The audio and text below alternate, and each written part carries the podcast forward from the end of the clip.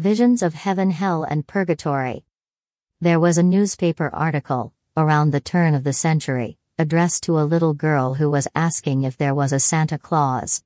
It began with Yes, Dorothy, there is a Santa Claus. We'd like to begin with a statement, truer and more encouraging than the one to Dorothy. Yes, my brothers and sisters, there is a heaven, hell, and purgatory. A great deal of interest came about in the last decade of the 20th century about visions of heaven, hell, and purgatory. The controversy ran hot and heavy, with a certain theologian ridiculing one of Mother Church's most prestigious cardinal archbishops, John Cardinal O'Connor, in a national news magazine. But to the best of our knowledge, that dissident theologian is no longer teaching in his university, and Cardinal O'Connor's words continue to touch the children of God. Suffice to say, Mother Church has always taught that there is a heaven, hell, and purgatory, that there is sin and the need to repent, while still on earth to avoid the punishment due after death. It is important that we heed what our Lord is trying to tell us. Listen with your heart and head, as you read Don Bosco's vision. He saw a large ship, with the Pope at the helm. Also, in his words, In the midst of this endless sea, two solid columns, a short distance apart, soar high into the sky. On the one side, a statue of Our Lady, the Blessed Virgin, stands high above the sea. At her feet is a large inscription, which reads Auxilium Christianorum, help of Christians. On the other side, and much higher, is a giant host, at the base of which is written Salus Credentium, salvation of believers. The two columns stand tall and strong, warding off the thrashing of raging winds. St. John Bosco describes smaller ships surrounding the large ship and the columns. Many of them attack the flagship, while others defend it. No sooner is the Pope killed than he is replaced by another Pope.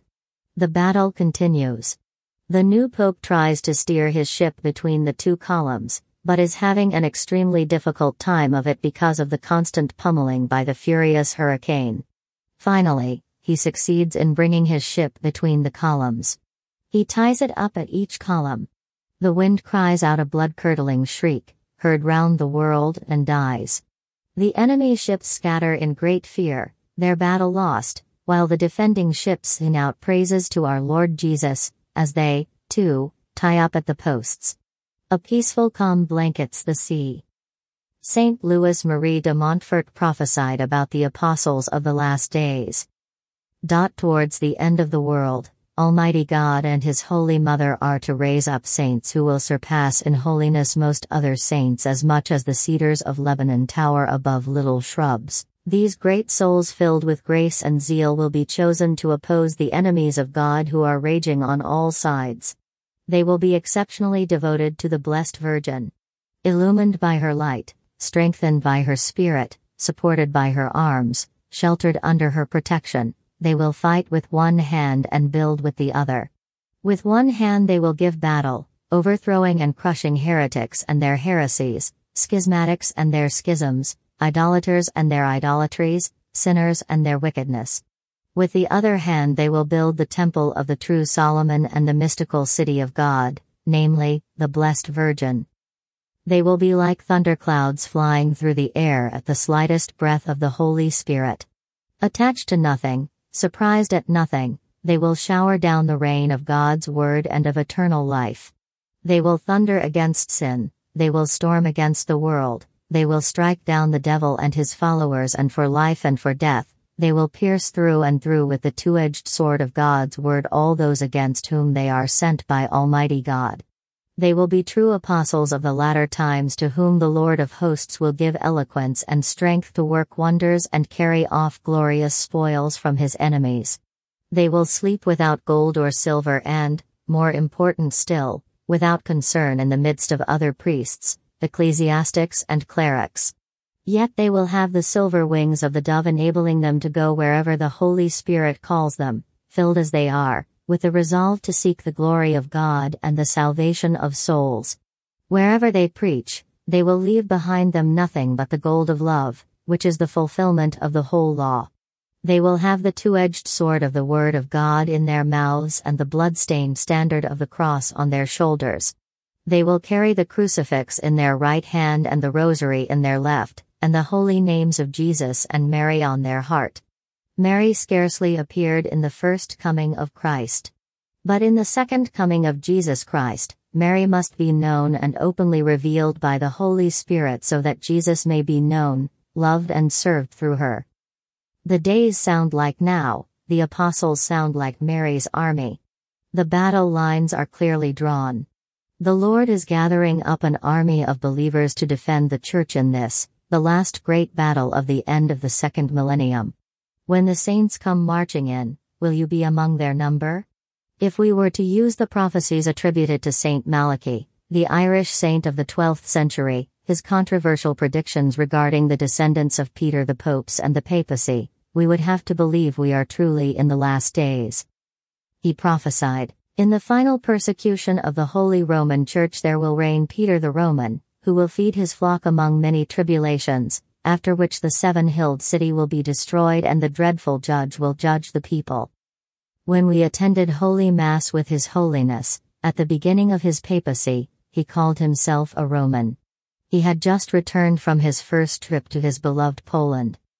Father Stephen Gobbi, founder of the Marian movement of priests, had an interlocution at Lourdes in 1989, in which he said Our Lady talked about the next 11 years as times of difficulty, trial, and tribulation. According to these figures, that brought us to the year 2000.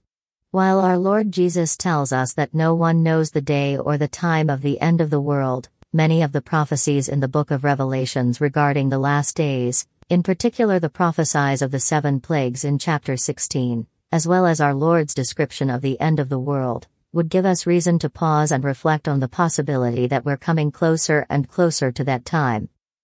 Because so many people believe that these are truly the last days, that all the occurrences we've mentioned above, plus much more that we haven't mentioned, are just around the corner, that we're approaching the angry Jesus that we see in the Last Judgment in the Sistine Chapel, the God of judgment and not the Jesus of divine mercy, we should begin taking very seriously the way we're living our lives, and what we can expect for our final judgment, reward or punishment. In the final analysis, we have only three options heaven, hell, or purgatory. Not very many people have seen heaven, hell, or purgatory.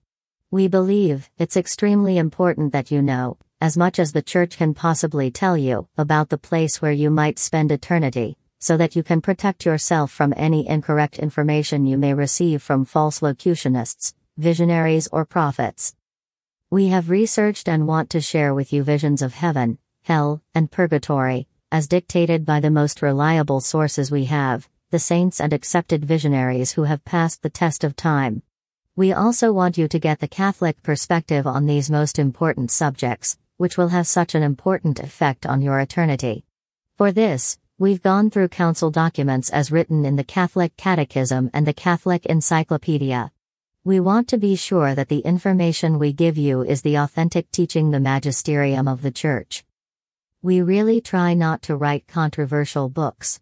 What we write about are the truths of the Church, and sadly, for the last 2,000 years, many have found the truth controversial, as passed down by Jesus Christ, and have left the Catholic Church, founded their own church with their own concepts, only to have others find their church controversial and form another church, and on and on.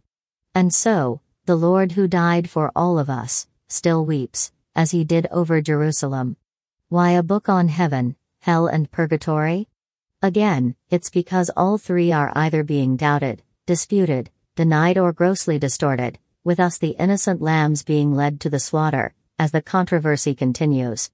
Every time we felt that one of our heavenly family was being attacked, we wrote a book, thinking no one would buy it, but feeling the obligation, nevertheless, to defend one of our heavenly family.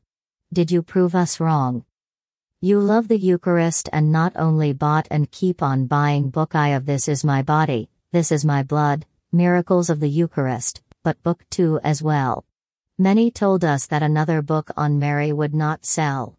Well, there again you showed us what a hunger you had to know more about Mother Mary and our personal relationship with her, as well as those to whom she appeared, as you ordered and reordered and continue to reorder the many faces of Mary, a love story.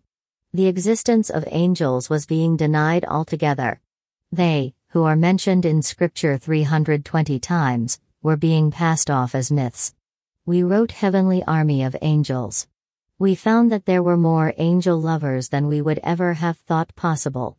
It was the same with the saints, the martyrs, and the visionaries. We are told that these books and television programs have filled the void that was left when the supernatural was not taught in our churches anymore. Always the same response you had such a thirst to know more. We were amazed when you responded so overwhelmingly to our book on the heresies that have attacked the church up to and including today Scandal of the Cross and its Triumph. Well, here we go again. The battle rages. There are those who are faithfully teaching the magisterium of the Church, and others preaching a magisterium of their own, with every tenet of our faith under attack. For some unknown reason, it is all out war against the existence of angels, heaven, hell, and purgatory. Are the dark lurking powers of evil trying to destroy all semblance of the supernatural in our church? We believe the Lord is calling us again to defend all that we believe in. We pray that you will read this book and recommend that others read it, too. We must all have someone in purgatory. When was the last time you asked for a Mass to be said for the poor souls in purgatory? When was the last time you asked for prayers or Masses for members of your family, who are deceased? When was the last time you offered up a plenary indulgence for the deceased? We do not want anyone to go to hell.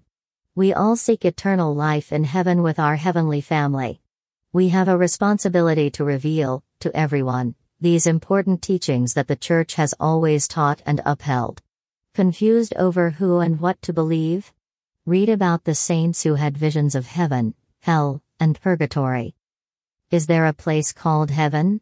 Is there really a place called hell? And how about purgatory? Do we still teach that? These questions trouble us. But why would our families and friends not have doubts on the existence of heaven, hell, and purgatory?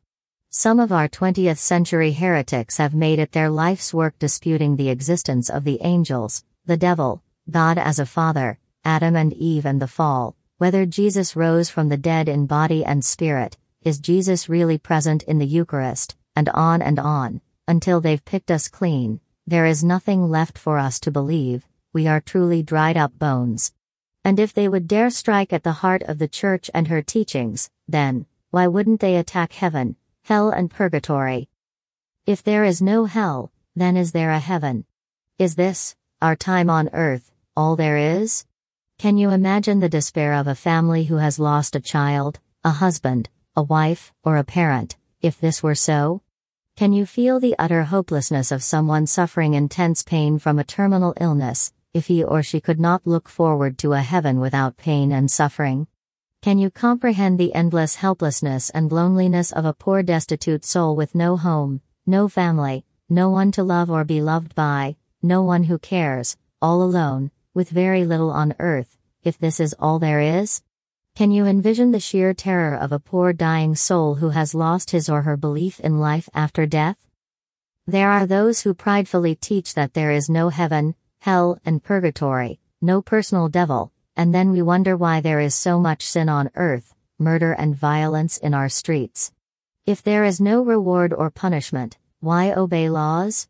We look to science to heal plagues spreading throughout our world, when the real remedy is the healing of the soul.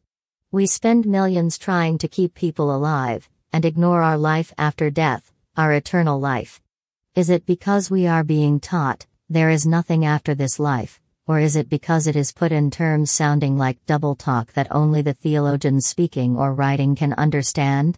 As we research these saints, who have had visions of heaven, hell, or the souls in purgatory, we read how they had visions of the devil attacking them as they lay dying, we see how their unending faith in the Lord and His promise sustained them at their last moments. We discovered how many times the poor souls, of even people known for their piety on earth, would appear to those on earth, pleading for their prayers and for masses to be said for them to alleviate their pain in purgatory. Is there a purgatory?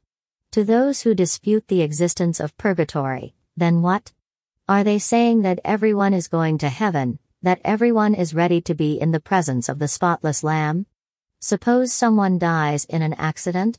Is everyone in a state of grace? Your parents and grandparents, relatives and friends who have gone on before you, were they ready to enter the kingdom? Would it be God's will they be thrown into the pits of hell, or receive that gift of compassion from the God of mercy, purgatory? In this book, we will endeavor to include Mother Church's teachings, from the very beginning. We believe that purgatory is a gift of God's love, a place where we can pay our debts, a place where we can be made presentable to greet our bridegroom in heaven. You will read how the poor souls desire to go to purgatory, because they do not want to appear before the Lord in debt. In centuries past, a pilgrim had to get his house in order and pay all outstanding debts before he could leave for a pilgrimage, to be debt free. Does it not stand to reason that we would do the same for our great pilgrimage to heaven? The poor souls do not want Jesus to see them with soil on their souls. Do you remember the day that you were married, how carefully you prepared for that moment when your spouse would see you at the altar?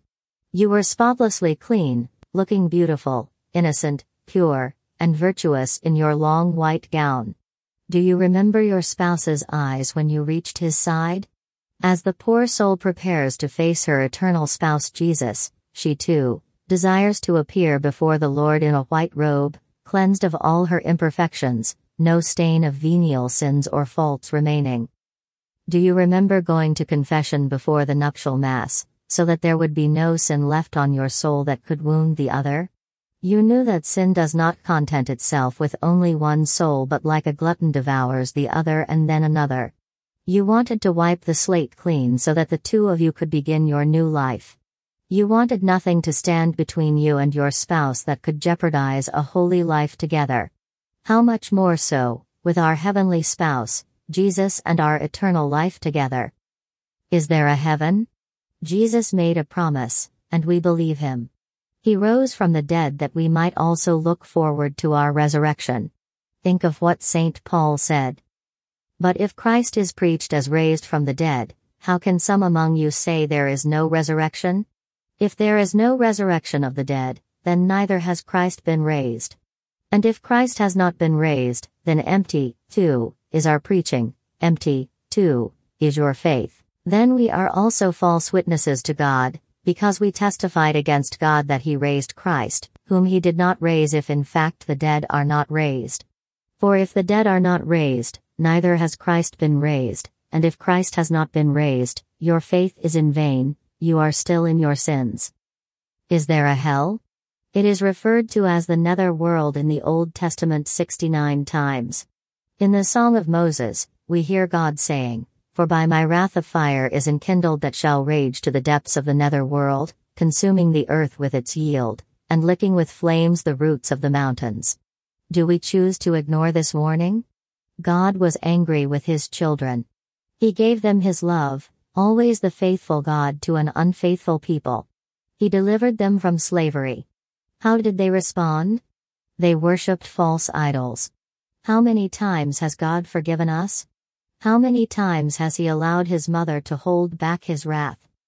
If we say there is no hell, we make Jesus a liar. In the New Testament, we read seven times, hell being referred to as the netherworld and twelve times as Gehenna. In Revelation, we see hell referred to as Hades, three times. Why are some disputing the word of God? Jesus said. And as for you, Capernaum, will you go to heaven? You will go down to the netherworld, hell. For if the mighty deeds done in your midst had been done in Sodom, it would have remained till this day. Why do some insist there is no hell? Are they fearful of Jesus' words to Capernaum? Do his words convict them? Do they convict us? Is he speaking to us, as the sinful Sodom of today? Will we have to apologize to Sodom and Gomorrah? Are we the new Capernaum that walked out on him when he spoke what they judged, too hard to bear?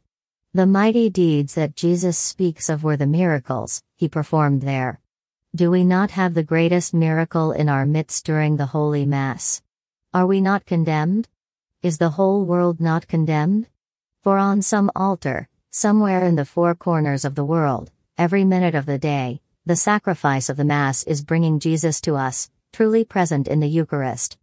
Are we accepting Jesus as he comes to us vulnerably under the appearances of a piece of bread and a cup of wine? Are we taking seriously the words of Jesus at Capernaum? Unless you eat the flesh of the Son of Man and drink his blood, you have no life in you. Read again his words to Capernaum and allow Jesus to place this as a stamp on your heart. Is our Lord bringing us fair warning and true hope? Is he using this book and the visions that the saints had of heaven, hell, and purgatory to reach out to you, to your family, to the church, to the world? Does he want you to live with his justice as well as his mercy in the forefront of your mind? Is he calling you and me to change? Please read on. We love you. Please load our free Bob and Penny Lord app. Here's how to download our free Bob and Penny Lord app. Simply with your iPhone or Android device, go to the App Store, search for Bob and Penny Lord app, and download it. It's that simple. Here's what you can do with our free Bob and Penny Lord app. Number one, the, there's a link to our marketplaces, our websites, uh, our uh, blog, and this podcast. The second link is to our Bob and Penny Lord TV channel, where you can access all of our videos as seen on EWTN, plus a whole lot more. Thank you very much.